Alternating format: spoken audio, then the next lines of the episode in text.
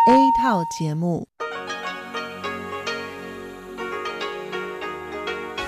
ที่นี่ สถานีวิทยุเรดิโอไต้หวันอินเตอร์เนชันแนล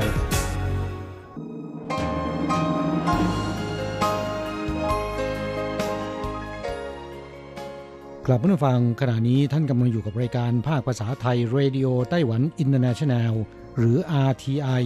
ออกกระจายเสียงจากกรุงไทเป ไต้หวันสาธารณรัฐจีน เป็นประจำทุกวันนะครับ นอกจากรับฟังทางเครื่องรับวิทยุได้แล้ว ยังสามารถรับฟังรายการผ่านระบบออนไลน์ได้ที่ thai.rti.org.tw หรือที่ RTI Fanpage นะครับ ขอเชิญติดตามรับฟังรายการของเราได้ ตั้งแต่บัดนี้เป็นต้นไป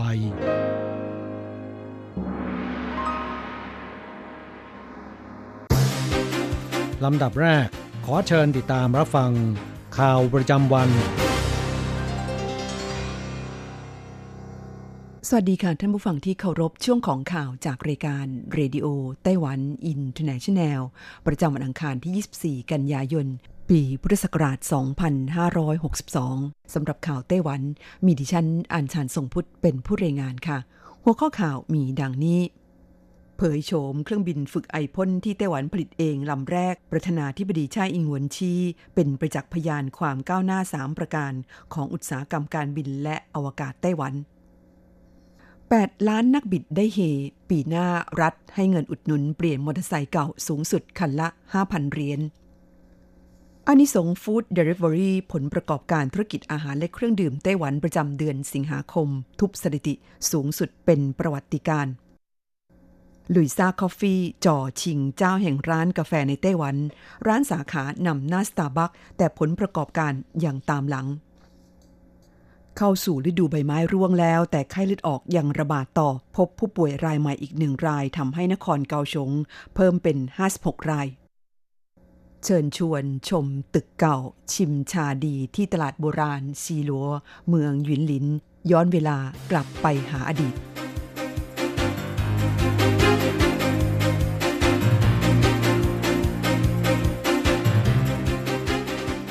ต่อไปเป็นรายละเอียดของข่าวค่ะ อันดับแรกเป็นข่าวของการเผยโฉมเครื่องบินฝึกไอพ่นที่ไต้หวันผลิตเองลำแรก ประธานาธิบดีชาอิงเหวินชี้ว่าเป็นประจักษ์พยาน ความก้าวหน้า 3 ประการของอุตสาหกรรมการบินและอวกาศไต้หวัน เครื่องบินฝึกไอพ่นรุ่นใหม่ที่ไต้หวันผลิตเองเผยโฉมแล้ว ประธานาธิบดีชาอิงเหวินผู้นำไต้หวันสาธารณจีน เดินทางไปเป็นประธานในพิธีประจำการ เครื่องบินฝึกไอพ่นรุ่นใหม่ที่ฐานทัพอากาศนครไถจง ในวันที่ 24 กันยายนนี้ คาดจะปฏิบัติภารกิจฝึกนักบินได้ในเดือนมิถุนายนปีหน้า ประธานาธิบดีชาอิงเหวินกล่าวขณะเป็นประธานในพิธีว่า ครื่องบินฝึกไอพ่นรุ่นใหม่ลำนี้ เป็นประจักษ์พยานความก้าวหน้า 3 ประการของอุตสาหกรรมการบินและอวกาศไต้หวัน อันได้แก่ด้านเทคโนโลยี ด้านการผลิตและบุคลากรรุ่นใหม่ อีกทั้งยังเป็นการเปิดประตูสู่ยุคแห่งการป้องกันประเทศ โดยพึ่งพาตนเองของไต้หวันอีกด้วย ผู้นำไต้หวันได้นำป้ายชื่อเครื่องบินฝึกไอพ่นลำแรกที่ไต้หวันผลิตเอง ซึ่งมีชื่อว่าหยงอิง แปลว่าเหยี่ยวที่กล้าหาญขึ้นไปติดบนเครื่องบิน และลองนั่งบนเก้าอี้นักบิน ตลอดจนรับฟังการบรรยายถึงสมรรถนะของเครื่องบินฝึกไอพ่นลำดังกล่าวอีกด้วย เข้าต่อไป 8 ล้านนักบิดได้เฮปีหน้ารัฐให้เงินอุดหนุนเปลี่ยนรถมอเตอร์ไซค์เก่าสูงสุดคันละ 5,000เหรียญ ทบวงอนุรักษ์สิ่งแวดล้อมไต้หวันแถลงในวันที่ 23 กันยายนว่า นับจากปีหน้าเป็นต้นไปจะเริ่มใช้มาตรการโละทิ้งมอเตอร์ไซคันเก่า เปลี่ยนมาใช้คันใหม่ โดยมอเตอร์ไซค์เก่าที่มีอายุการใช้งานตั้งแต่ 13 ปีขึ้นไป หรือเป็นมอเตอร์ไซค์รุ่นที่1ถึง4สามารถเปลี่ยนไปซื้อมอเตอร์ไซค์ไฟฟ้า หรือมอเตอร์ไซค์ที่ใช้น้ำมันเป็นเชื้อเพลิง และมลภาวะจากท่อไอเสีย สอดคล้องกับมาตรฐานรุ่นที่ 7 จะได้รับเงินอุดหนุนสูงสุดคันละ 5,000 เหรียญไต้หวัน คาดจะมีนักบิดได้รับอนิสงประมาณ 8 ล้านราย ทั้งนี้ไต้หวันเริ่มให้เงินอุดหนุนเจ้าของรถมอเตอร์ไซค์เครื่องยนต์2จังหวะ เปลี่ยนไปใช้รถมอเตอร์ไซค์ไฟฟ้า ตั้งแต่ปี 2558 เป็นต้นมา และมาตรการนี้กำลังจะสิ้นสุดลงในช่วงปลายปีนี้เข้าต่อไปอนิสงฟู้ดเดลิเวอรี่ผลประกอบการธุรกิจอาหาร และเครื่องดื่มไต้หวันประจำเดือนสิงหาคม ทุบสถิติสูงสุดเป็นประวัติการณ์ คุณผู้ฟังคะจากการที่แอปพลิเคชันสั่งอาหารกำลังได้รับความนิยมอย่างมากในไต้หวัน ส่งผลให้ผลประกอบการธุรกิจอาหารและเครื่องดื่มไต้หวัน ประจำเดือนสิงหาคมปีนี้ ทุบสถิติสูงเป็นประวัติการณ์เมื่อวันที่ 23 กันยายน กระทรวงเศรษฐการ ไต้หวันสาธารณรัฐจีน ประกาศสถิติผลประกอบการธุรกิจค้าปลีกค้าส่ง อาหารและเครื่องดื่ม ประจำเดือนสิงหาคม 2562 พบว่า ธุรกิจอาหารและเครื่องดื่ม มีผลประกอบการสูงถึง 72,200 ล้านเหรียญไต้หวัน หรือเติบโตขึ้น 5.7%ต่อปี และช่วง 8 เดือนแรกของปีนี้ เทียบกับปีที่แล้วขยายตัวขึ้น 5% สาเหตุเนื่องมาจากเดือนสิงหาคมยังเป็นช่วงปิดพักฤดูร้อน อีกทั้งมีเทศกาลสำคัญ อาทิวันพ่อแห่งชาติและวันแห่งความรักของชาวจีน นอกจากนี้ความนิยมของผู้บริโภคในการเรียกใช้ธุรกิจจัดส่งอาหารไปยังแหล่งที่พัก หรือฟู้ดเดลิเวอรี่ผ่านแอปพลิเคชันสั่งอาหารก็เพิ่มขึ้นอย่างรวดเร็ว เป็นสาเหตุสำคัญอีกประการหนึ่ง ที่กระตุ้นให้ผลประกอบการธุรกิจอาหารและเครื่องดื่มไต้หวัน เติบโตขึ้น จากผลสำรวจของกระทรวงเศรษฐการพบว่าร้านอาหารที่เข้าร่วมแพลตฟอร์มสั่งอาหาร 10 แห่ง มี 7 แห่งที่ผลประกอบการเติบโตขึ้นอย่างมาก ขณะที่ 2 แห่งดีขึ้นเล็กน้อย และอีกหนึ่งแห่งเท่าเดิม ข่าวต่อไป Louisa Coffee จ่อชิงเจ้าแห่งร้านกาแฟในไต้หวัน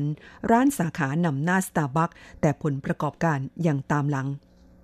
ศึกชิงตำแหน่งเจ้าแห่งร้านกาแฟในไต้หวันระหว่าง Starbucks แบรนด์ดังระดับโลกกับ Louisa Coffee แบรนด์ท้องถิ่นของไต้หวันที่เกิดขึ้นจากการที่ชาวโซเชียลไต้หวันถกกันเกี่ยวกับเรื่องนี้ในช่วงหลายวันที่ผ่านมา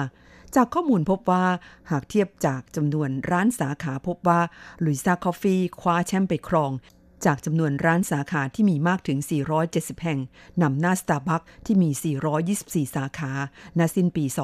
2561 โดยประมาณ 120 สาขานั้นอยู่ในกรุงไทเป ตามมาด้วยอันดับ 3 85 องศา4แบรนด์ท้องถิ่นของไต้หวันที่มีสาขาประมาณ 400 แห่ง อย่างไรก็ดี หากเทียบจากผลประกอบการพบว่า Starbucks มีผลประกอบการเดือนละ 1,431,514 เหรียญไต้หวันต่อสาขา ขณะที่ลุยซาคอฟฟี่ซึ่งขายถูกกว่าประมาณ 30-40%นั้นมีผลประกอบการเดือนละ 513,829 เหรียญไต้หวันต่อสาขา ต่างกันถึง 2.5 เท่า นักวิเคราะห์มองว่าการที่ Starbucks ยังครองใจคอกาแฟชาวไต้หวันได้ แม้ราคาจะสูงกว่าแบรนด์อื่น เป็นเพราะภาพลักษณ์ของแบรนด์สินค้าที่ดูดีมีระดับทำให้สามารถดึงผู้บริโภคเอาไว้ได้อย่างเหนียวแน่นเข้าต่อไปเข้าสู่ฤดูใบไม้ร่วงแล้ว แต่ไข้เลือดออกยังระบาดต่อ เกาชงพบผู้ป่วยใหม่อีกหนึ่งรายทำให้ยอดจำนวนผู้ป่วยเพิ่มเป็น 56 รายแล้ว ไต้หวันเข้าสู่ฤดูใบไม้ร่วงแล้ว ช่วงเช้าหัวค่ำและกลางคืนอากาศเย็นลงอย่างเห็นได้ชัด แต่ไข้เลือดออกซึ่งเป็นโรคระบาดในฤดูร้อนยังคงขยายวงกว้างออกไป ล่าสุดพบผู้ป่วยรายใหม่เพิ่มอีกหนึ่งรายที่เขตต้าเหลียวนครเกาชง เป็นชายวัย 60 ปี ชอบไปเดินป่าปีนเขาที่ภูเขาฟงซานกองอนามัยนครเกาชง เร่งส่งเจ้าหน้าที่เข้าไปฉีดพ่นยาตามปากทางเดินขึ้นเขา รอบๆภูเขาฟงซานพร้อมเตือนประชาชนอย่าชะล่าใจ ต้องระมัดระวังอย่าให้ยุงกัด อีกทั้งต้องทำลายแหล่งเพาะพันยุง ในละแวกที่อยู่อาศัย จนถึงขณะนี้นครเกาชง พบผู้ป่วยไข้เลือดออกในปีนี้รวม 56 คน ข่าวต่อไปเชิญชวนไปชมตึกเก่า ชิมชาดีที่ตลาดโบราณซีหลัว ย้อนเวลากลับไปหาอดีต คุณผู้ฟังคะหากคุณเป็นอีกคนหนึ่งที่ชื่นชอบบรรยากาศย้อนยุค และวิถีชีวิตแบบ slow life แนะนำให้คุณไปเที่ยวที่ตลาดโบราณซีหลัวที่เมืองยุนลินค่ะ รับรองไม่ผิดหวัง สิ่งแรกที่แนะนำคือเข้าไปนั่งจิบชาในร้านขายชาเก่าแก่อายุนับ 80 ปี นอกจากจะได้ชิมชารสชาติดีแล้ว การตกแต่งภายในร้านอย่างน่าสนใจมาก โดยเฉพาะประตูหน้าร้านที่ออกแบบพิเศษ ลูกค้าสามารถชะโงกหน้าเข้ามาสั่งซื้อของได้โดยไม่ต้องเข้ามาภายในร้าน ถัดไปเป็นร้านขายธัญพืชและข้าวสาร ซึ่งเป็นกิจการเก่าแก่ แต่ปัจจุบันเปิดขาย afternoon tea ด้วย ในร้านนี้ก็มีสิ่งที่น่าสนใจเช่นกัน คุณหวงอี้เจ้าเจ้าของร้านเล่าว่า ภายในร้านยังอนุรักษ์ซากฝาผนังของร้านในยุคอดีตที่ก่อด้วยดินเอาไว้ แต่ได้ทำประตูบานเลื่อนขั้นไว้ ราวกับเป็นการขั้นอดีตกับปัจจุบัน เพียงแค่เลื่อนบานประตูออกก็เหมือนหลุดเข้าไปในโลกแห่งอดีตการสำหรับอาคารเก่าในตลาดโบราณซีหลัวแห่งนี้ที่โดดเด่นที่สุดเห็นจะได้แก่หอนาฬิกา ซึ่งเป็นตึกสามชั้น โดดเด่นกว่าอาคารแห่งอื่น ๆ ที่มีเพียงสองชั้นเท่านั้น ในอดีตเป็นร้านนาฬิกา แต่ปัจจุบันแปลงโฉมเป็นร้านกาแฟ เจ้าของคนใหม่ชอบสะสมนาฬิกาโบราณ เธอบอกว่าไม่ได้ขาย แต่เอาไว้ให้ลูกค้าที่มาจิบกาแฟได้ดื่มด่ำกับบรรยากาศแบบย้อนยุค ยังมีคลินิกทันตกรรมเก่าที่หลงเหลือร่องรอยให้สังเกตเห็นได้อย่างชัดเจนและร้านทำซีอิ๊วที่ตั้งโอ่งหมักซีอิ๊วซึ่งเป็นผลิตภัณฑ์ขึ้นชื่อของเขตซีลัวเมืองยุนลินไว้เต็มร้าน นักท่องเที่ยวที่สนใจยังสามารถทดลองลงมือทำซีอิ๊วจากถั่วดำได้อีกด้วย ปิดท้ายโปรแกรมเที่ยวตลาดโบราณซีหลัวด้วยการไปไหว้เจ้าแม่ทับทิม ที่ศาลเจ้าฝูชิง ซึ่งเป็นที่เคารพบบูชาของคนในพื้นที่ นับได้ว่าตลาดโบราณซีหลัวแห่งนี้เป็นอีกสถานที่หนึ่งที่ควรค่าแก่การไปเยือนอย่างยิ่งค่ะทำฝั่งค่าที่ท่านรับฟังจบลงไปแล้วนั้นเป็นช่วงของข่าวไต้หวันประจำวันนี้นำเสนอโดยดิฉันอ่านชันทรงพุทธค่ะ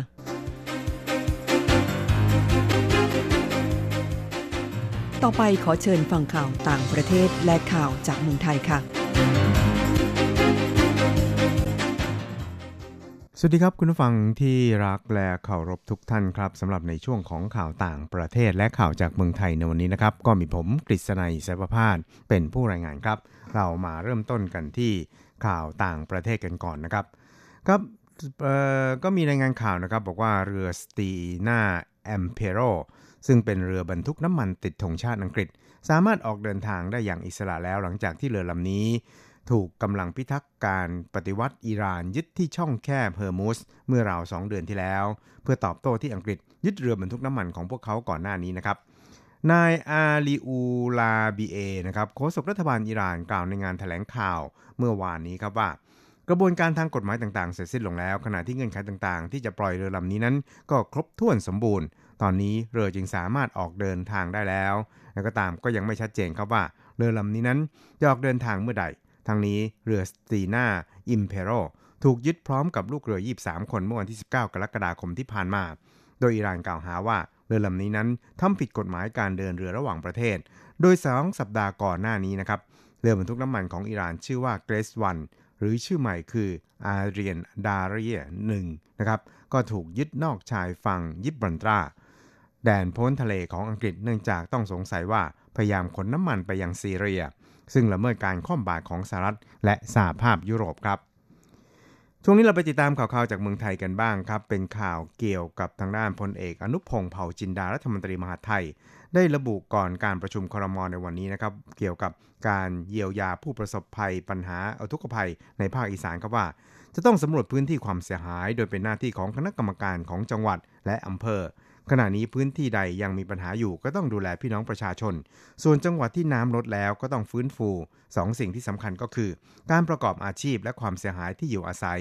ขณะที่ให้ท้องถิ่นตรวจสอบความเสียหาย ส่วนต่างๆ สารอุปโภคต่างๆ ทั้งโรงพยาบาลโรงเรียน เมื่อสำรวจแล้วเนี่ยนะครับก็จะส่งข้อมูลให้คณะรัฐมนตรีพิจารณางบประมาณช่วยเหลือต่อไปครับครับโดยรัฐมนตรีมหาไทยบอกว่าเบื้องต้นนั้นขณะนี้พื้นที่น้ำท่วมเสียหายประมาณ 3 ล้านไร่ การช่วยเหลือต้องสำรวจรายแปลง โดยให้คณะกรรมการสำรวจของจังหวัด และอำเภอดำเนินการ ส่วนเงินที่จะช่วยเหลือนั้นจะต้องประเมินอย่างละเอียด เพื่อให้เกิดความเป็นธรรมไม่เกิดการเลือกปฏิบัตินะครับ ครับพลเอกอนุพลนั้นยังกล่าวครับว่ากระทรวงมหาดไทยได้รับพระบรมราชานุญาต ให้อัญเชิญพระบรมฉายาลักษณ์พระบาทสมเด็จพระเจ้าอยู่หัวจำนวน 23 ล้านแผ่นสำหรับมอบแก่ประชาชนทุกครัวเรือน ที่ประสบปัญหาอุทกภัยเพื่อเป็นสิริมงคล โดยจะให้ผู้ว่าราชการจังหวัดมารับ และจะดำเนินการให้เร็วที่สุดครับ ครับอีกข่าวหนึ่งครับเราไปดูข่าวเกี่ยวกับการผลักดันโครงการชิมช็อปใช้นะครับ ปรากฏว่ามีคนสมัครครบ 1 ล้านคนแล้วนะครับ โดยนายอุตมะสาวนายนนะครับรัฐมนตรีคลังบอกว่า มาตรการส่งเสริมการท่องเที่ยวคือชิมช็อปใช้ครบ 1 ล้านคน ตามโคต้าในแต่ละวันมวลที่ 23 กันยายนที่ผ่านมานะครับ โดยตั้งแต่ 0นาฬิกาจนถึง 13.43นาฬิกานะครับ หรือภายในเวลา 13 ชั่วโมง 43 วินาทีนั้น ก็ครบ 1 ล้านรายตามโควต้าในแต่ละวันแล้ว คาดว่าเมื่อสิ้นสุดเวลาลงทะเบียนของวันที่ 15 พฤศจิกายนนี้นั้น จะมีประชาชนลงทะเบียน 10 ล้านคนตามเป้าหมาย และในเรื่องรับสมัครผู้ประกอบการและร้านค้านะครับกรมบัญชีกลางและธนาคารกรุงไทย ก็ได้ขยายวันในการรับสมัครผู้ประกอบการและร้านค้า เพื่อเข้าร่วมโครงการเพิ่มเติม จากปัจจุบันมีร้านค้าเข้าร่วม 150,000 แห่ง และได้ขยายเวลาให้ร้านค้าร่วมลงทะเบียนไปจนถึง 15 ตุลาคมนี้ครับครับช่วงนี้เราไปติดตามเกี่ยวกับอัตราแลกเปลี่ยน ระหว่างค่างเงินไต้หวันกับเงินบาท แล้วก็เงินเหรียญสหรัฐกันครับ หากต้องการโอนเงินบาท 10,000 บาท ต้องใช้เงินไต้หวัน 10,000กับ380 เหรียญไต้หวัน หากต้องการซื้อเงินสด 10,000 บาท ก็ต้องใช้เงินไต้หวัน 10,000กับ730 เหรียญไต้หวัน ส่วนตาแลกเปลี่ยนระหว่างค่าเงินไต้หวันกับเงินเหรียญสหรัฐในวันนี้1เหรียญสหรัฐต้องใช้เงินเหรียญไต้หวัน 31.75 เหรียญไต้หวันแลกซื้อครับ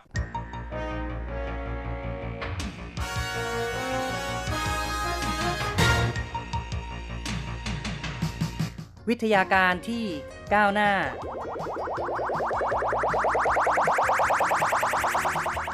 ชีวิตความเป็นอยู่ที่ทันสมัย อะไรที่ใหม่ ๆ ล้ำยุค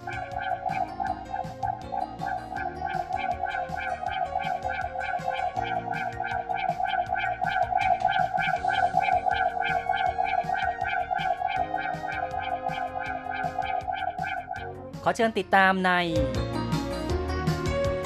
ไต้หวันไฮเทค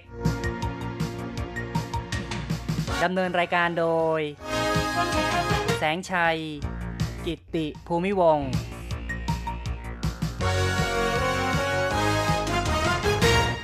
คุณผู้ฟังครับ พบกันอีกแล้วในไต้หวันไฮเทค ในครั้งนี้เราจะมาคุยกันถึงเรื่องของ นาข้าวอัจฉริยะมีการจัดตั้งระบบช่วยวางแผนการเพาะปลูก ในไต้หวันนะครับ ที่เขตผลิตและจำหน่ายข้าวต้าเฉาที่เมืองจางฮวาเป็นผืนนาของบริษัทโซหมีอู หรือว่า Rice House ที่นี่มีการติดตั้งจุดตรวจวัดภูมิอากาศกลางทุ่งนา ซึ่งชาวนานั้นสามารถเปิดแอปจากเครื่องมือถือ เพื่อตรวจดูสภาพแวดล้อมของทุ่งนาได้แบบเรียลไทม์ซึ่งก็จะรู้ว่าอุณหภูมิเท่าไหร่ความชื้นเท่าไหร่นะครับ แล้วก็จะได้กำหนดว่าจะต้องทำการรดน้ำอย่างไรดูแลต้นข้าวอย่างไร ก็ต้องบอกว่าในยุคดิจิทัลซึ่งมีเทคโนโลยีที่เฟื่องฟูหลายอย่าง จึงมีการนำเอาเทคโนโลยีอัจฉริยะเข้ามาปฏิวัติการเพาะปลูกของชาวนาในไต้หวัน ซึ่งมีความล้ำสมัย ติดตั้งระบบช่วยกำหนดนโยบายการเพาะปลูกทำให้ชาวนานั้น สามารถวางแผนการผลิตอย่างมีประสิทธิภาพอย่างดีขึ้น แล้วก็เป็นการประยุกต์เทคโนโลยี เพื่อการเพาะปลูกให้สอดคล้องกับสภาพภูมิอากาศอย่างแท้จริง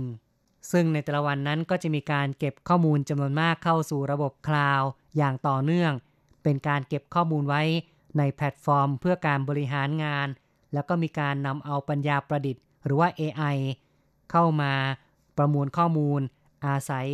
Big Data นะครับ ข้อมูลที่เก็บเอาไว้จำนวนมาก แล้วก็ดูประวัติการผลิตที่ผ่านมา จึงสามารถกำหนดนโยบายและบริหารจัดการเพาะปลูกได้อย่างมีประสิทธิภาพนั่นเอง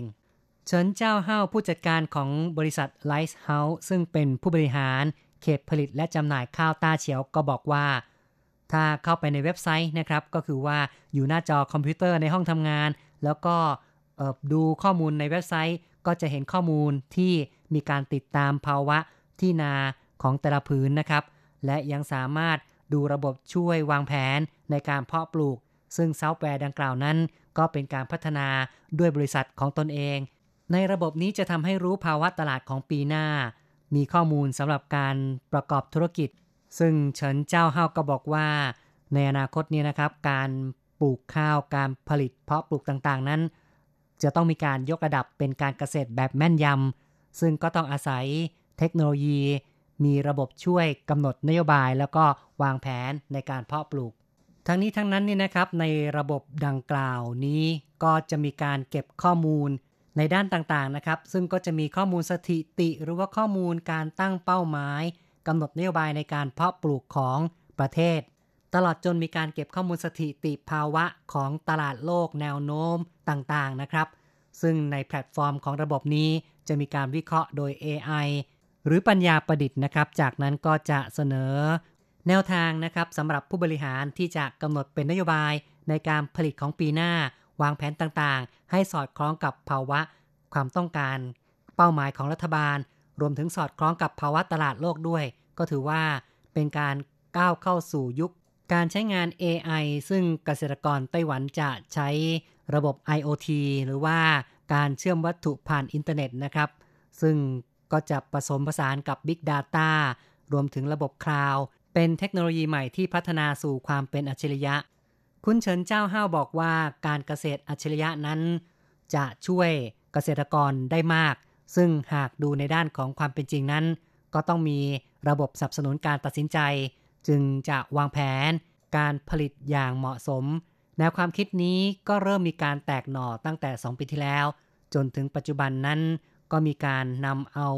ระบบดังกล่าวมาใช้งานจริง ๆ เพื่อตัดสินใจในด้านการเพาะปลูก บริษัท Lighthouse เนี่ยก็ได้พัฒนา ระบบคลาวซึ่งก็มีเป็น 3 แขนงด้วยกันนะครับ จะมีการป้อนข้อมูลต่างๆ และป้อนข้อมูลตัวแปรด้วย รวมถึงทำการประมวลเพื่อกำหนดนโยบายในการบริหารสำหรับในอนาคตนั้นจะมีการพัฒนารูปแบบการเพาะปลูกแบบที่เรียกว่าเป็นโปรแกรมสำเร็จรูปก็ว่าได้นะครับ ก็คือว่าเป็นการเพาะปลูกแบบสำเร็จรูปที่อาศัยประสบการณ์อาศัยข้อมูลต่างๆ ที่ผ่านมา มีโมเดลการเพาะปลูกที่จัดทำเอาไว้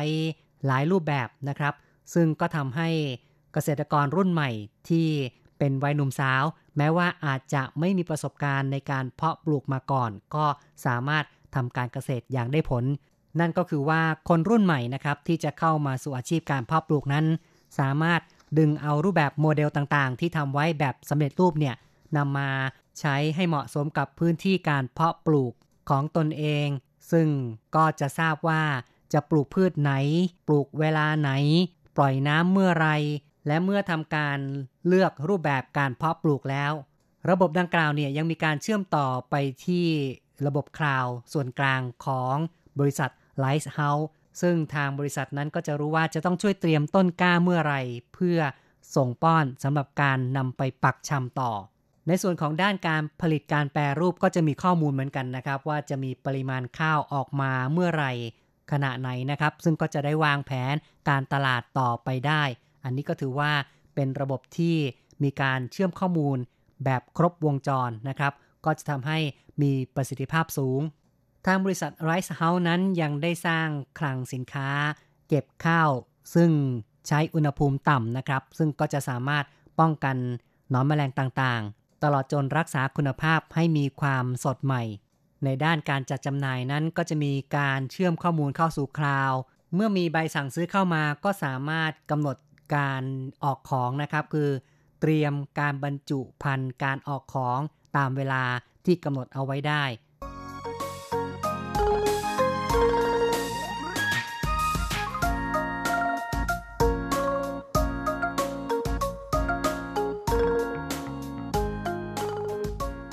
การนำเอา AI เพื่อทำให้เกษตรกรสามารถจัดการระบบการเกษตรได้อย่างมีประสิทธิภาพนั้น ก็เรียกว่าเป็นการเกษตรอัจฉริยะนะครับ มีการรวบรวมข้อมูลต่างๆ สภาพดินฟ้าอากาศ ตัวแปรต่างๆ ตลอดจนวิธีการหรือว่า how to นะครับเพื่อให้เกษตรกรรุ่นก่อนๆ ที่มีความชำนาญเนี่ยสามารถเก็บภาพต่างๆ เกี่ยวกับการทำการเกษตรนำข้อมูลต่างๆ เก็บเข้าไปใน ระบบนะครับเพื่อให้ AI ประมวลผล วิเคราะห์สรุป และเป็นคำแนะนำแก่เกษตรกรทั่วไป เพื่อที่ว่าจะได้ทำการเกษตรได้อย่างมีผล อย่างบรรลุผล ในระบบการเกษตรอัจฉริยะก็จะต้องมีการนำเอาอุปกรณ์ต่างๆ เข้ามาช่วยด้วย อย่างเช่น หุ่นยนต์แล้วก็เครื่องจักรกลการเกษตร ที่มีความเป็นอัตโนมัติ ซึ่งก็สามารถทำงานทดแทนมนุษย์ได้นะครับแล้วก็มีความละเอียดแม่นยำเป็นการแก้ปัญหา การขาดแคลนแรงงาน อีกทั้งอุปกรณ์เครื่องจักรเหล่านี้ สามารถทำงานได้ตลอด 24 ชั่วโมงก็จะสามารถเพิ่มประสิทธิภาพการผลิตได้อย่างมาก ในส่วนของปัจจัยสนับสนุนนะครับ ที่จะทำให้ระบบนั้นทำงานได้ดีนั่นก็คือเรื่องของ Big Data แล้วก็มีระบบเซ็นเซอร์ หรืออุปกรณ์เก็บรวบรวมข้อมูล มีการใช้โดรนนะครับ ก็คือเครื่องบินอากาศยานไร้คนขับ เก็บข้อมูลต่างๆ มีข้อมูลที่มากเพียงพอจึงจะใช้ AI ในการวิเคราะห์เปรียบเทียบตัดสินใจ ให้คำแนะนำแก่เกษตรกรได้อย่างมีประสิทธิภาพนั่นเอง การเกษตรอัจฉริยะก็ยังรวมไปถึงการคัดแยก การจัดเกรดพืชผลเกษตรต่างๆ อย่างมะเขือเทศแอปเปิลแครอทเป็นต้นนะครับ ซึ่งก็จะมีปริมาณมหาศาลในการผลิตออกมา เมื่อเรานำเครื่องจักรมา ผสมผสานกับการทำงานใช้ AI ร่วมกับเทคโนโลยีเนี่ยก็จะสามารถทำการวัดขนาดรูปร่าง สีวัตถุดิบ โดยใช้กล้องที่เรียกว่า near infrared นะครับ หรือว่าอาจจะใช้ X-ray หรือ spectroscopy เป็นต้นนะครับ เหล่านี้ก็ล้วนแต่เป็นสิ่งที่จะสามารถนำมาใช้ในการวิเคราะห์ได้อย่างรวดเร็ว การใช้ระบบ AI Machine Learning เนี่ยก็จะสร้างความรวดเร็วในการคัดแยกได้อย่างมีประสิทธิภาพ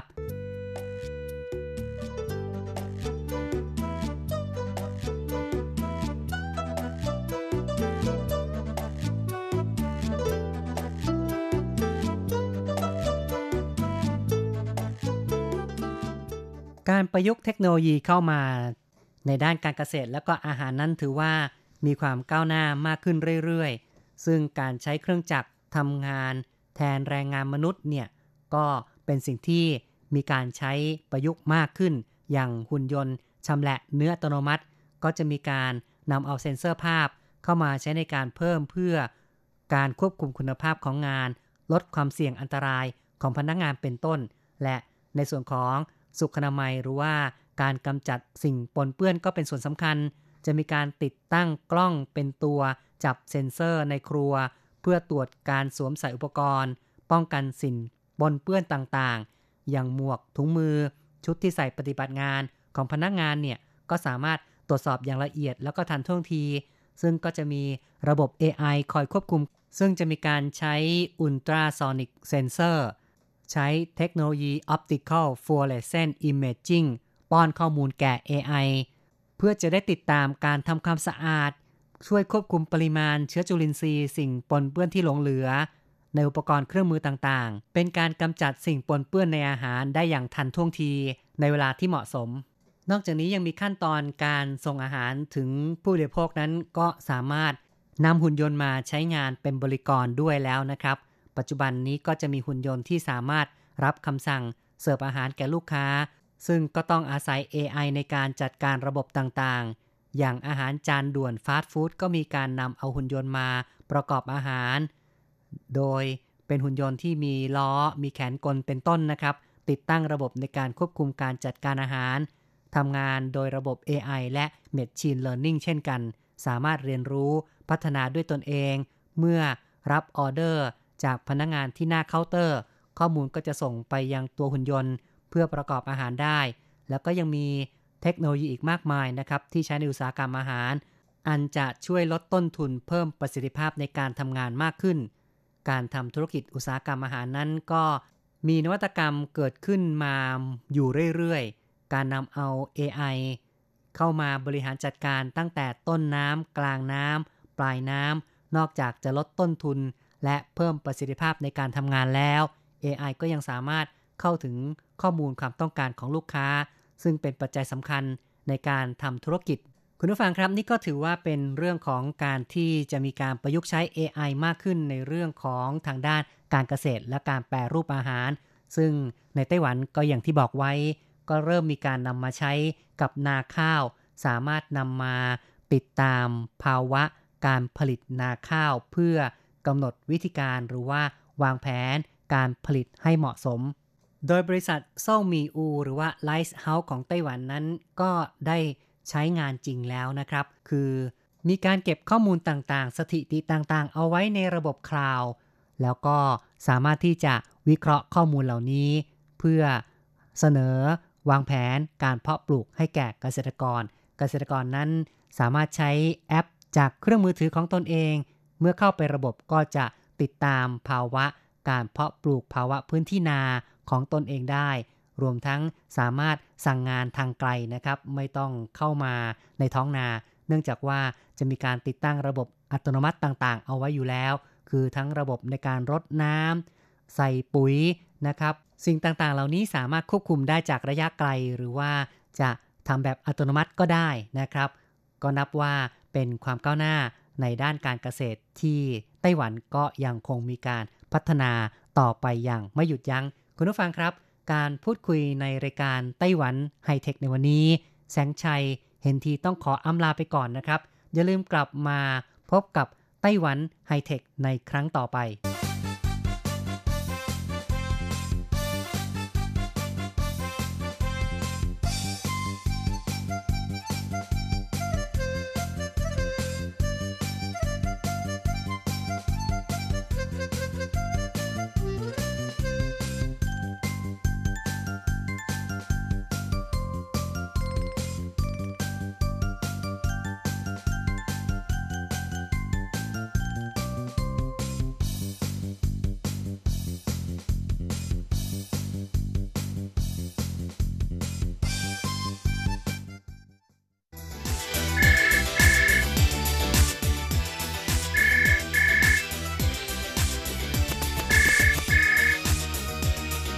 ที่นี่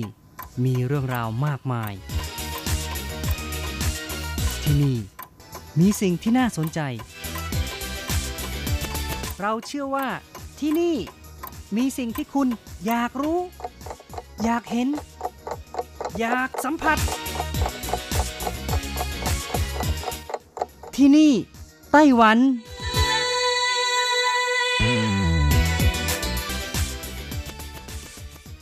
สวัสดีค่ะ คุณผู้ฟังที่รักทุกท่านพบกันช่วงเวลาที่นี่ไต้หวันกับรจรัสยนสุวรรณพร้อมกับเนื้อหาสาระดีๆ ที่เกี่ยวข้องกับในไต้หวันมาเล่าสู่กันฟังประจำทุกสัปดาห์ ในสัปดาห์นี้ก็เช่นกันนะคะ ยังคงมีเรื่องราวดีๆ เรื่องเด็ด ๆ เกี่ยวกับตำนานติ่งไทฟงกับเสี่ยวหลงเปาที่อร่อยอร่อยๆมาเล่าสู่กันฟังค่ะ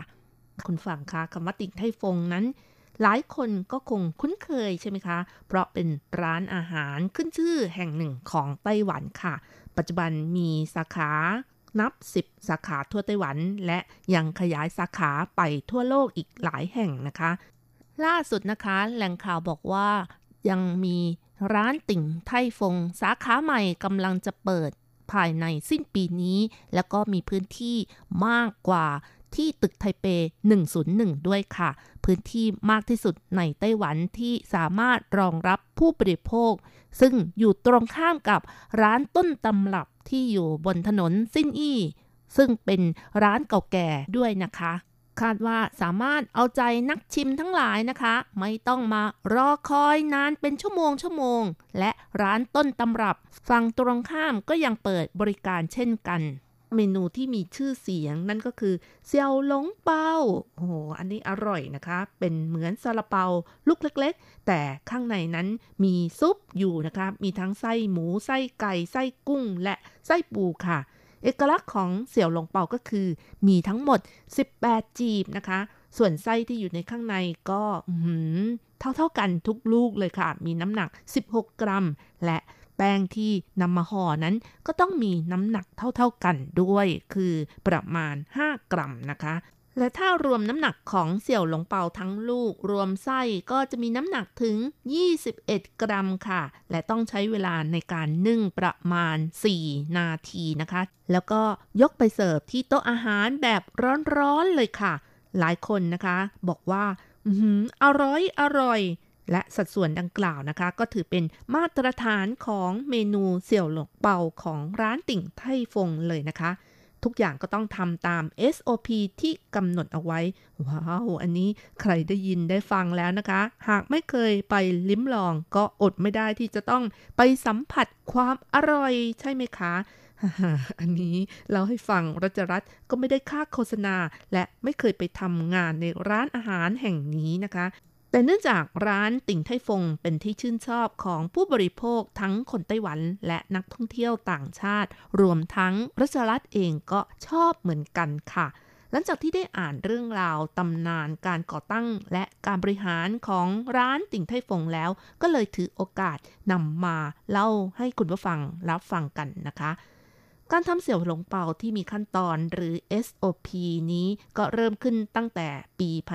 1996 ค่ะ หลังจากที่มีร้านสาขาที่ประเทศญี่ปุ่นเท่าแก่หยางจี้หวาเล่าให้ฟังว่าก่อนหน้านั้นการทำเสี่ยวหลงเปาขึ้นอยู่กับความรู้สึกของพ่อครัว ก็คือความชำนาญของพ่อครัวนั่นเอง หากแป้งแฉะก็เติมแป้ง หากแป้งแห้งก็เติมน้ำจนกระทั่งทางประเทศญี่ปุ่น ส่งพ่อครัวมา3คน เข้ารับการอบรมพ่อครัวญี่ปุ่นจะเข้มงวดในเรื่องของมาตรฐานของไส้ ปริมาณน้ำปริมาณแป้ง ทุกอย่างต้องเป๊ะๆคงที่ เพราะฉะนั้นจึงเป็นจุดเริ่มต้นของการทำตามขั้นตอน ต่อมาปี 2000 นะคะ ติ่งไทฟงก็เริ่มตั้งครัวกลาง กลายเป็นมาตรฐานของแบรนด์เลยค่ะ จนได้รับการยอมรับจากผู้บริโภค และถ้ามีการเปิดสาขาเพิ่มทั้งในและต่างประเทศล้วนต้องส่งพ่อครัวมาศึกษาขั้นตอนการทำที่เป็นมาตรฐานเดียวกันด้วยค่ะ จึงจะขายลิขสิทธิ์ แต่หากทำผิดสูตรก็จะเรียกสิทธิ์คืนได้ด้วย คุณผู้ฟังคะหลังจากที่ฟังเมนูเด็ด เสี่ยวหลงเปาของร้านนี้แล้ว ก็ขอบอกว่ายังมีเมนูอื่นๆอีกมากมายนะคะ ที่อร่อยอย่างเช่นเซาไหมหรือขนมจีบ เกี๊ยวกุ้งใส่ซอสเผ็ด คล้ายๆกับน้ำพริกเผาแต่ก็ไม่เผ็ดนะคะ ไม่เผ็ดมากค่ะ หรือแม้แต่ข้าวผัดหรือบะหมี่เนื้อของร้านนี้ก็อร่อยเช่นกันค่ะ ยังไงใครที่ยังไม่เคยไปทานก็ลองสักครั้งนะคะค่ะ ในช่วงต่อไปนะคะรัชรัตน์ก็ขอเล่าประวัติ ความเป็นมาการก่อตั้งร้านอาหารติ่งไทฟงกันค่ะ ซึ่งปัจจุบันถือเป็นรุ่นลูกที่มารับสืบทอดกิจการแล้วนะคะ ก็คือนายหยางจี้หวาค่ะ ในความเป็นจริง รุ่นคุณพ่อนั้นคือนายหยางปิ่งอี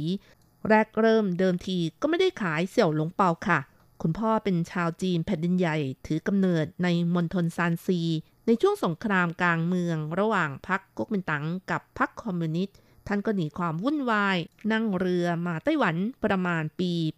1948 ค่ะ ช่วงแรกก็ไปรับจ้างเป็นคนงานส่งของในร้านขายน้ำมันที่ใช้บริโภค แต่ต่อมาแยกมาขายเอง ตั้งชื่อร้านว่า ร้านน้ำมันติ่งไทฟง จนกระทั่งประมาณปี 1972 นะคะ ทางร้านเริ่มหันมาขายเสี่ยวหลงเปาด้วย เนื่องจากขณะนั้นมีทหารที่มีอายุแล้วนะคะ ติดตามกองทัพจึงเลยเช็คมาคนหนึ่งนะคะ ขอเช่าหน้าร้านขายเสี่ยวหลงเปา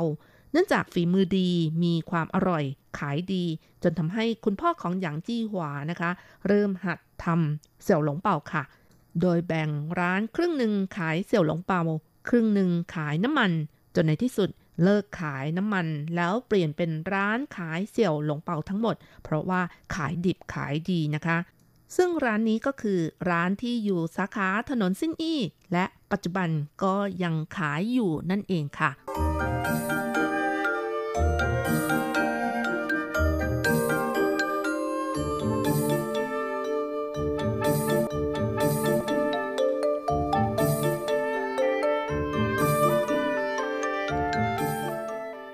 ค่ะการที่ร้านเสี่ยวหลงเปาติ่งไทฟง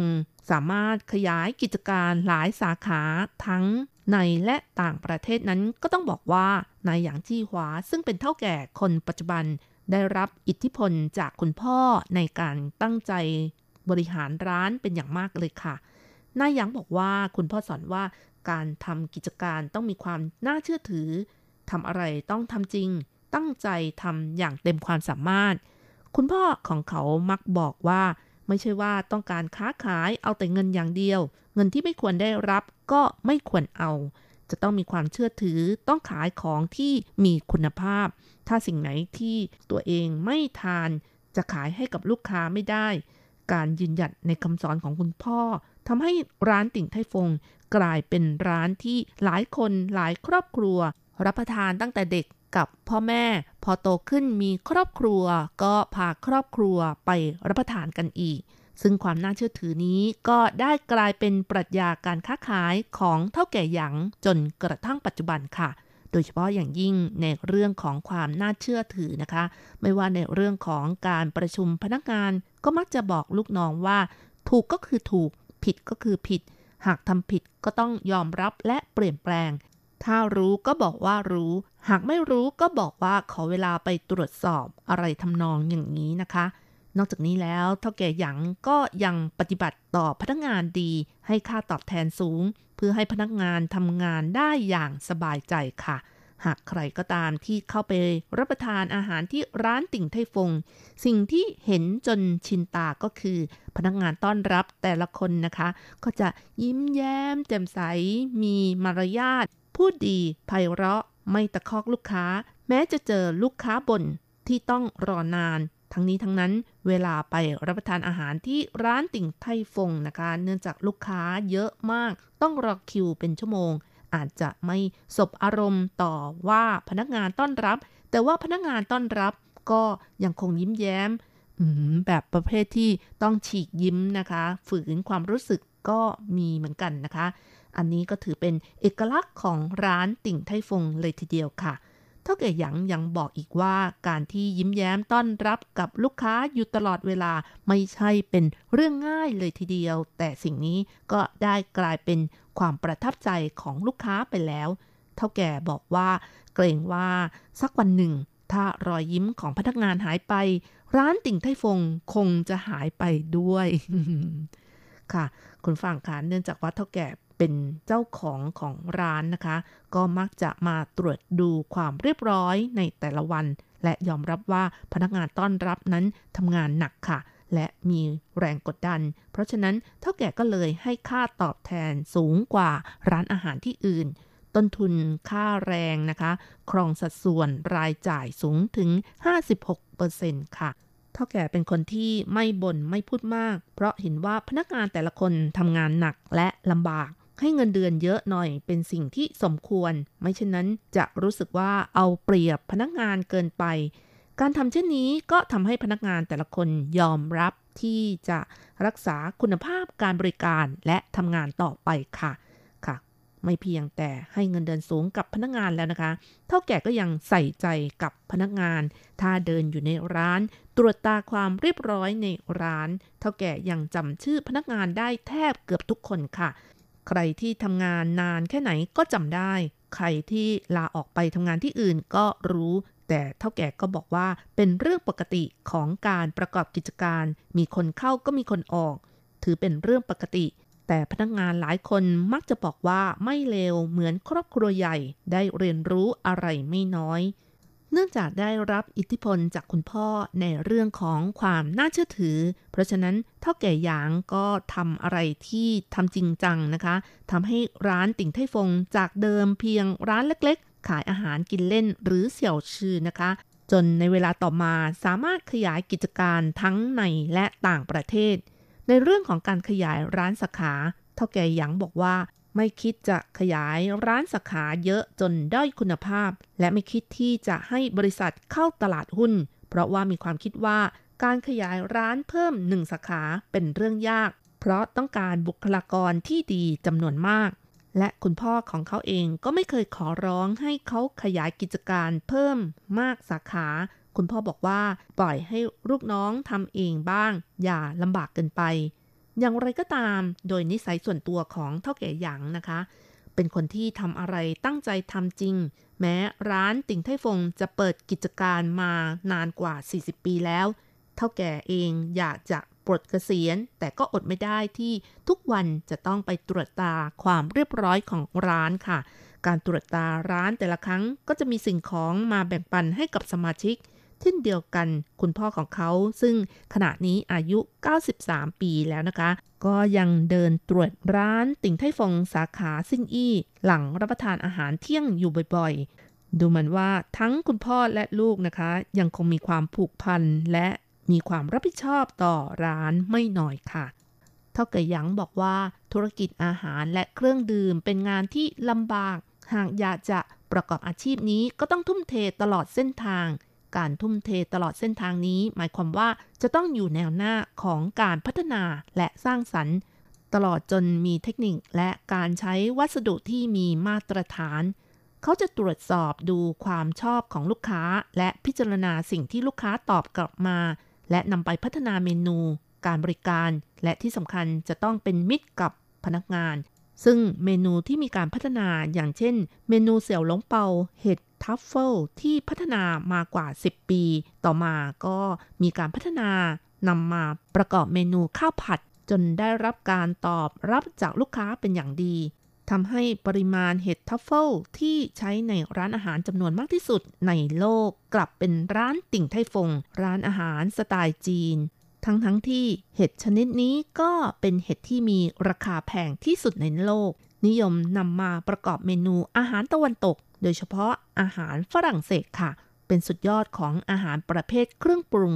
จนได้รับฉายาเป็นเพชรของครัวนะคะเอาละค่ะคุณผู้ฟังเวลาของรายการหมดลงอีกแล้วนะคะ อย่าลืมนะคะ กลับมาติดตามเรื่องราวดีๆ ที่เกี่ยวข้องกับในไต้หวัน ในช่วงเวลาที่นี่ไต้หวัน กับรจรัสยนสุวรรณสัปดาห์หน้า เวลาเดียวกันสำหรับวันนี้ขอให้ทุกท่าน โชคดีมีความสุขสวัสดีค่ะ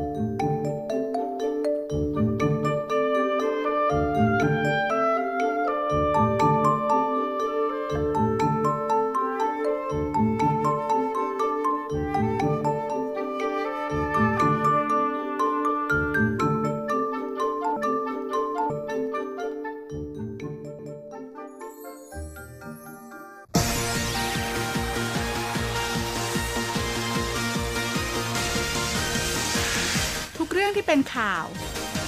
ทุกเรื่องที่เป็นกระแสในสังคมไต้หวัน เราจะจับมาเล่าให้คุณฟังทุกสัปดาห์ที่ RTI ผ่านมุมมองของคนรุ่นใหม่ กับรายการมิติใหม่ไต้หวัน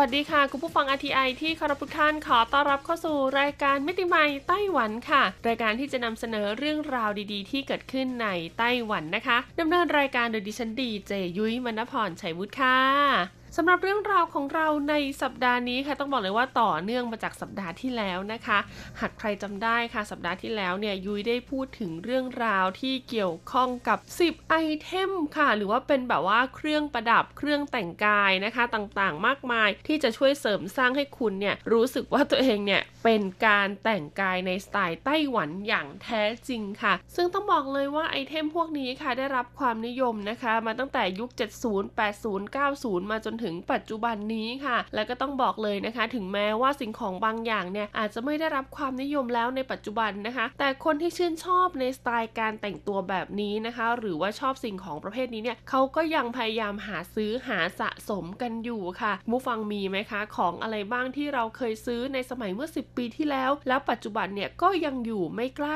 ทิ้งอ่ายังเก็บรักษาไว้อยู่นะคะ แต่ว่าในความเป็นไต้หวันสไตล์เนี่ยสิคะมันมีอะไรบ้าง สัปดาห์ที่แล้วค่ะพูดไปทั้งหมด 5 อันดับด้วยกันนะคะ อันดับ 10 ก็คือเรื่องราวของกางเกงที่เรียกว่ากางเกงหลุดตูดคุณผู้ฟัง คือกางเกงที่เวลาคุณนั่งแล้วเนี่ยนะ คุณจะเห็นขอบบ็อกเซอร์ออกมานะคะ อันดับ 9 ค่ะก็เป็นเรื่องราวของเครื่องประดับเครื่องแต่งกายรวมถึงเสื้อผ้าที่มีสิ่งของที่เป็นพวกอ่าหมุดหมุดอ่านะเป็นพวกกรากเพชรกิตเตอร์ อะไรเหล่านี้ติดอยู่ตามร่างกายต่างๆนะคะ อันดับ 8 ก็คือเรื่องของการใส่เครื่องประดับเส้นใหญ่ ๆ ค่ะมันจะเป็นทองเป็นเงินเป็นเลดเป็นไข่มุกของไต้หวันเนี่ยก็นิยมมาก อันดับ 7 ค่ะก็เป็นเรื่องราวของการใส่เสื้อกล้ามค่ะ ที่ต้องบอกเลยว่าสามารถใส่ไปออกรายการทีวี สามารถใส่ไปงานทางการได้เลยทีเดียวนะคะ อันดับ 6 ค่ะก็คือเรื่องราวของรองเท้าฟองน้ำสีขาวน้ำเงินค่ะ ซึ่งปกติแล้วเนี่ยเขาก็จะใส่กันแต่ในห้องน้ำแต่ถ้าเป็นไต้หวันสไตล์แล้วก็คุณสามารถหยิบเอามาใส่คู่กับสินค้าแบรนด์เนมดัง ๆ ได้เลยนะคะ และอันดับ 5 ค่ะก็คือเรื่องราวของการใส่คอนแทคเลนส์นั่นเองค่ะ อย่างที่วิได้บอกไว้นะคะว่าไต้หวันเนี่ยคอนแทคเลนส์ราคาถูกมาก แล้วก็เป็นคอนแทคเลนส์แฟชั่นสีสันสวยงาม แต่อ่านะ ยังสามารถสอดคล้องกับระดับสายตาของคุณได้ด้วยนะคะ เอาละค่ะ แล้ววันนี้เราจะมาต่อกันที่อันดับ 4 ถึงอันดับ 1 กันเลย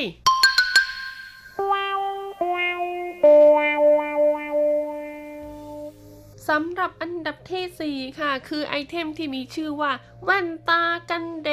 ดอ่าหรือว่า黑墨鏡 ค่ะคุณผู้ฟัง ซึ่งต้องบอกเลยนะคะว่าแว่นตาเนี่ยอาจจะไม่ต้องกันแดดจริง ๆ ก็ได้ แต่ว่าเป็นแว่นตาดำในสไตล์แบบว่าแว่นตา Ray-Ban ค่ะอืมนะ เป็นไอเทมที่ได้รับความนิยมมาก แล้วก็ได้รับความนิยมมาจนถึงปัจจุบันเลยนะคะ ต้องบอกเลยว่าถ้าเป็นแบบว่าเลนแว่นตา Ray-Ban แล้วเป็นขอบสีเงินอ่าใส่ขี่มอเตอร์ไซค์อย่างนี้ใส่ขี่รถยนต์อย่างนี้เป็นอะไรที่เท่มากนะคะ แล้วก็เคยมีซีรีส์ไต้หวันหลาย ๆ เรื่องเลยทีเดียวค่ะ ที่มีการปั้นในรูปแบบของพระรองหรือว่าพระเอกบ้างนะคะ ให้ใส่ในส่วนของเจ้าแว่นตาตัวนี้แหละค่ะ ก็เลยทำให้ได้รับความนิยมมาก ๆ นะคะ ต่อมาอันดับที่ 3 ค่ะก็คือเรื่องราวของการย้อมสีผมหรือว่ารันโทฝานั่นเองค่ะ โดยเฉพาะสีที่ออกทองทองแดงแดงหน่อยๆนะคะ เนื่องจากว่าไต้หวันเนี่ย ต้องบอกเลยว่าคนไต้หวันเนี่ยนะคือเป็นงอกไว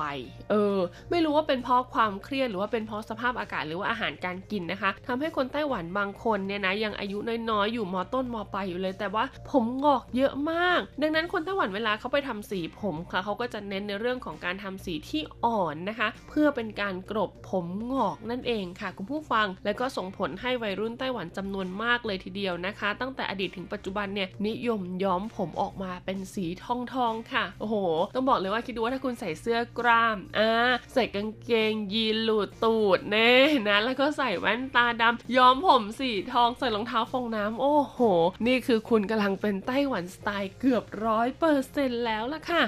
ต่อมาอันดับที่ 2 ค่ะก็คือเรื่องราวของการแต่งรถนั่นเองค่ะ คุณผู้ฟังต้องบอกเลยนะคะว่าถ้าคุณแต่งตัวเป็นไต้หวันสไตล์แล้ว คุณไม่มีรถเท่ๆเก๋ๆขับไปอวดสาวๆ แล้วก็ต้องบอกเลยว่างานนี้ยังไม่สมบูรณ์แบบร้อยเปอร์เซ็นต์ค่ะ หากใครนึกภาพไม่ออกนะคะ ลองย้อนภาพไปดู F4 ค่ะคุณผู้ฟังต้องบอกเลยว่าแฟชั่นของหนุ่มๆ F4 ในยุคนั้นนี่คือเป๊ะเลยนะ โดยเฉพาะพระเอกค่ะ พระเอกนี่คือมีความเป็นการแต่งกายแบบไต้หวันแท้ร้อยเปอร์เซ็นต์มากๆค่ะแค่อาจจะไม่ได้ใส่รองเท้าฟองน้ำนะคะ หรืออาจจะใส่แต่ว่าภาพเนี่ยอาจจะถ่ายลงไปไม่ถึงก็ได้นะคะ ซึ่งมีทั้งการแต่งรถใส่เสื้อกล้ามบาบาบาบาทั้งหลายแหล่ค่ะ ต้องบอกเลยว่าการแต่งรถเนี่ยก็บ่งบอกถึงความเป็นไต้หวันแท้ๆนะคะ เพราะว่าเขาจะมีลักษณะรูปแบบการแต่งรถที่ไม่เหมือนกันค่ะ และแต่ละคันนี่ก็ต้องบอกเลยว่าโอ้โห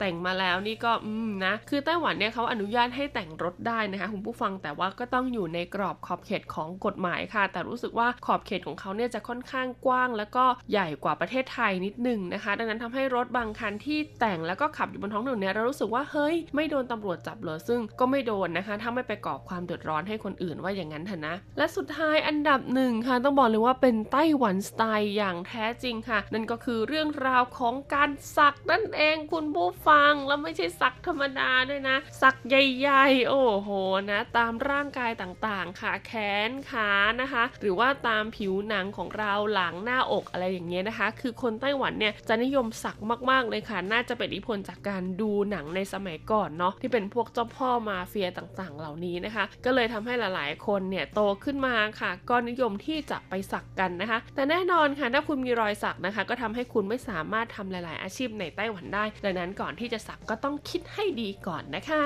เป็นยังไงกันบ้างคะกับเรื่องราวของการแต่งกายที่เรียกได้ว่าจะทำให้คุณเป็นไต้หวันสไตล์อย่างแท้จริงนะคะ ลองสำรวจรอบๆ ตัวดูสิคะสำหรับใครที่มาอาศัยอยู่ในไต้หวันเป็นเวลานานแล้ว หรือว่าเป็นลูกครึ่งอ่าไทยไต้หวัน คุณมีไอเทมเหล่านี้ติดบ้านไว้หรือเปล่านะคะสำหรับตัวดิฉันเองเนี่ยต้องบอกเลยว่า ไม่มีนะ คือแทบจะไม่มีสักอย่างเลยนะคะ ที่บ่งบอกถึงความเป็นไต้หวันสไตล์นะคะดังนั้นก็ถือว่าอยู่รอดปลอดภัยไปอย่างเป็นไทยสไตล์อยู่นะคะ เอาละค่ะ และนอกเหนือจากเรื่องราวของการแต่งกายแบบบ้านๆในไต้หวันสไตล์ที่ต้องบอกเลยว่าตาสีตาสาอะไรก็แต่งได้นะคะ ก็มาสู่การแต่งกายในอีกรูปแบบหนึ่งของไต้หวันกันบ้างนี่ก็คือการแต่งกายอย่างเป็นทางการค่ะทำให้ไต้หวันเองนะคะ เมื่อเข้าสู่ยุคที่จะต้องไปเจริญความสัมพันธ์กับประเทศต่างๆ มากขึ้นการปฏิวัติเครื่องแต่งกายเนี่ยก็ถือเป็นสิ่งสำคัญค่ะ อย่างที่บอกนะคะจะมาใส่เสื้อกล้ามโชว์รอยสักใส่กางเกงหลูตุกไปพบลูกคงลูกค้าอะไรอย่างเงี้ยก็คงจะไม่ใช่เรื่องใช่ไหมคุณผู้ฟัง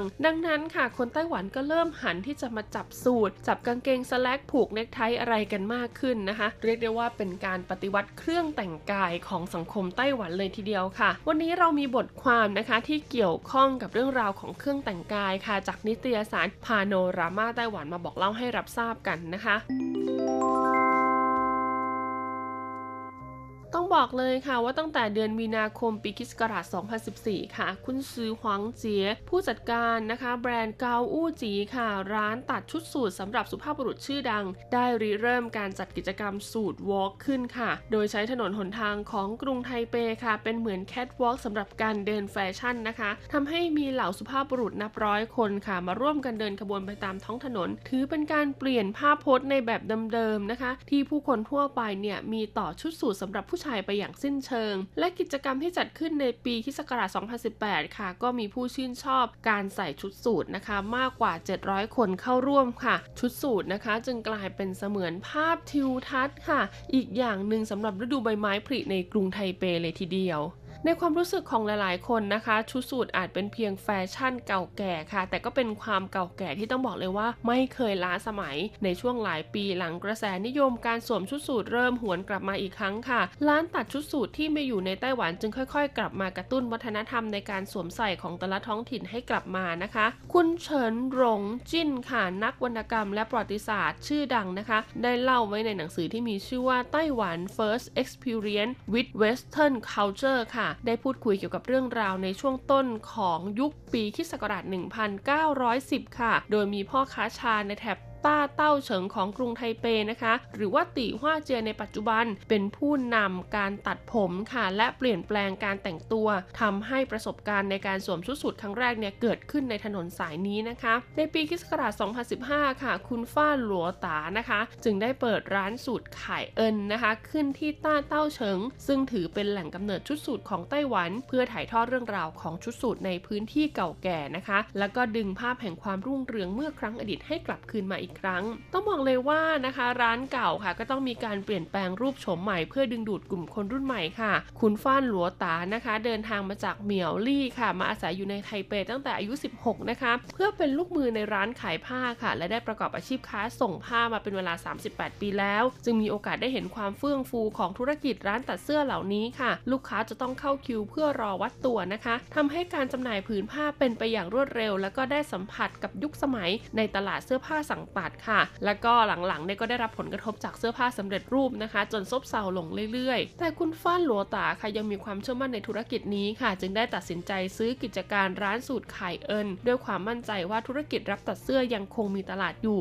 ขอเพียงมีการบริหารกิจการที่ดีนะคะ การปรับเปลี่ยนรูปโฉมของธุรกิจแบบดั้งเดิมค่ะ จะต้องเริ่มต้นจากการปรับเปลี่ยนทัศนคติก่อน ช่างตัดเสื้อรุ่นเก่านะคะ จะนิยมใช้วิธีการตัดเย็บตามรูปแบบเดิม และจะเน้นย้ำความประณีตความบรรจงของการตัดเย็บด้วยมือ โดยไม่ได้ทำความเข้าใจกับความต้องการของผู้บริโภคค่ะ จึงทำให้ไม่สามารถต่อสู้กับกระแสแห่งแฟชั่นยุคใหม่ได้ อาจารย์เจิ้งค่ะเป็นช่างเก่าแก่ที่ทำงานกับร้านไข่เอิญมาตั้งแต่แรก หลังจากที่คุณฟ้านหลวงตานะคะ ซื้อแบรนด์ไข่เอิญมาแล้ว ก็ยังขอให้อาจารย์เจิ้งเนี่ยทำงานต่อไปค่ะ จากการทำงานมาเป็นเวลากว่า 40 ปีค่ะ อาจารย์เจิ้งนะคะเล่าให้เราฟังว่าเดี๋ยวนี้ลูกค้าส่วนใหญ่ต้องการให้เสื้อผ้าที่ออกมาดูดีมีสไตล์นะคะ โต๊ะทำงานของอาจารย์เจิ้งค่ะจะมีติดภาพชุดสูทบรรดาลูกค้านะคะ ที่สรรหามาอยู่เต็มไปหมดค่ะ ขอเพียงได้เห็นภาพแค่สักครั้งหนึ่งนะคะ อาจารย์เจิ้งเนี่ยก็สามารถตัดเสื้อออกมาได้ตามแบบเลยทีเดียว เป็นช่างเก่าแก่ประจำร้านที่สามารถปรับตัวเองให้เข้ากับกระแสความนิยมในท้องตลาด เมื่อนำมาประกอบเข้ากับฝีมือการตัดเย็บค่ะที่ต้องบอกเลยว่าผ่านการสั่งสมประสบการณ์มาเป็นเวลานานนะคะ ก็เลยทำให้กลายเป็นรากฐานสำคัญ จนร้านไข่เอ็นเนี่ยสามารถยืนอยู่ในตลาดเสื้อผ้าสั่งตัดได้อย่างมั่นคงค่ะ คุณฟ้าโหลตานะคะ ได้รับฉายาจากชาวเน็ตในไต้หวันว่าเป็น Lord of War แห่งวงการผ้าผืนค่ะ เป็นผู้ซึ่งครอบครองผ้าผืนที่มีมูลค่ากว่า 70 ล้านเหรียญไต้หวัน และเป็นผู้คัดหาผ้าหลากสีสันมานำเสนอให้กับลูกค้า ประกอบกับรู้จักการนำเอาโซเชียลมีเดียค่ะทั้ง Facebook IG มาใช้งานเป็นอย่างดี จึงทำให้ร้านสูตรไข่เอิญค่ะสามารถดึงดูดลูกค้าที่เป็นกลุ่มคนรุ่นใหม่ได้เป็นจำนวนมากนะคะ ในตอนแรกค่ะคุณฟ้านโหลตาเนี่ยได้กำหนดกลุ่มลูกค้าของร้านเอาไว้เป็นกลุ่มคนอายุ 55 ปีขึ้นไป ก่อนจะพบว่าแม้ลูกค้ากลุ่มนี้จะมีกำลังซื้อที่สามารถจับจ่ายสินค้าราคาสูงได้ แต่ก็กลับมาใช้บริการซ้ำน้อยมากค่ะ กลับเป็นกลุ่มคนรุ่นใหม่เสียอีกนะคะ ที่กล้าจะลงทุนกับตัวเอง ปัจจุบันค่ะกลุ่มลูกค้าของทางร้านไข่เอิญเนี่ยจึงมีอายุเฉลี่ยอยู่ที่ประมาณ 35 ปีค่ะ แล้วก็มีอัตราการกลับมาใช้บริการซ้ำนะคะ สูงถึงร้อยละ80 โดยมีลูกค้าหน้าใหม่นะคะ มาใช้บริการเฉลี่ย 30 รายต่อเดือนค่ะ แถมยังมีลูกค้าบางกลุ่มนะคะ ที่ใช้ร้านไข่เอิญเนี่ยเป็นสถานที่นัดหมายกับเพื่อนๆ เพื่อมาพูดคุยกันถึงเรื่องราวต่างๆ เกี่ยวกับชุดสูทและอุปกรณ์เสริมต่างๆ ค่ะ คุณคริสตูค่ะหนึ่งในลูกค้าประจำของร้านไข่เอิญนะคะ ซึ่งทำงานในธุรกิจร้านอาหารที่ต้องใช้ชุดสูทเป็นประจำค่ะ ได้บอกกับเรานะคะว่าเขารู้สึกได้จากประสบการณ์ในการสวมใส่ตัวเองว่าชุดสูทที่สั่งตัดจะมีรูปทรงแนบไปตามลำตัว และถูกตัดแต่งตามส่วนทรงของรูปร่าง ยิ่งใช้ผ้าเนื้อดีค่ะ การตัดเย็บเมื่อสวมใส่แล้วก็จะดูมีสง่าราศีนะคะ เพิ่มความเชื่อมั่นให้กับตัวเอง และส่งผลให้สามารถทำงานได้อย่างมีประสิทธิภาพค่ะ ในไต้หวันคนใส่สูทมักจะถูกมองว่าเป็นคนรุ่นเก่า และถูกล้อว่าไปกินเลี้ยงในงานแต่งงานไปดูตัว ซึ่งคุณคริสเห็นว่าเกิดจากความไม่เข้าใจ เพราะที่แท้จริงแล้วค่ะ พัฒนาการของชุดสูทเนี่ยได้มาถึงขั้นที่มีการนำเอาการแต่งกายในรูปแบบอื่นๆ เข้ามาผสานด้วยแล้ว ดังนั้นค่ะหากเรานำชุดสูทนะคะ ไปสวมใส่กับเสื้อผ้ารูปแบบอื่นๆเนี่ยก็จะบ่งบอกถึงสไตล์ของตัวเองในการแต่งกายในชุดประจำวันได้เป็นอย่างดีเลยทีเดียว ต้องบอกเลยค่ะว่าเรื่องราวของนวัตกรรมการแต่งกายชุดสูทในยุคปัจจุบันของไต้หวันยังไม่จบเพียงเท่านี้นะคะ ยังมีอีกหลายประเด็นที่น่าสนใจมากๆ แต่วันนี้เวลาของรายการหมดลงแล้วค่ะ เอาไว้มาต่อกันในสัปดาห์หน้านะคะ สวัสดีค่ะ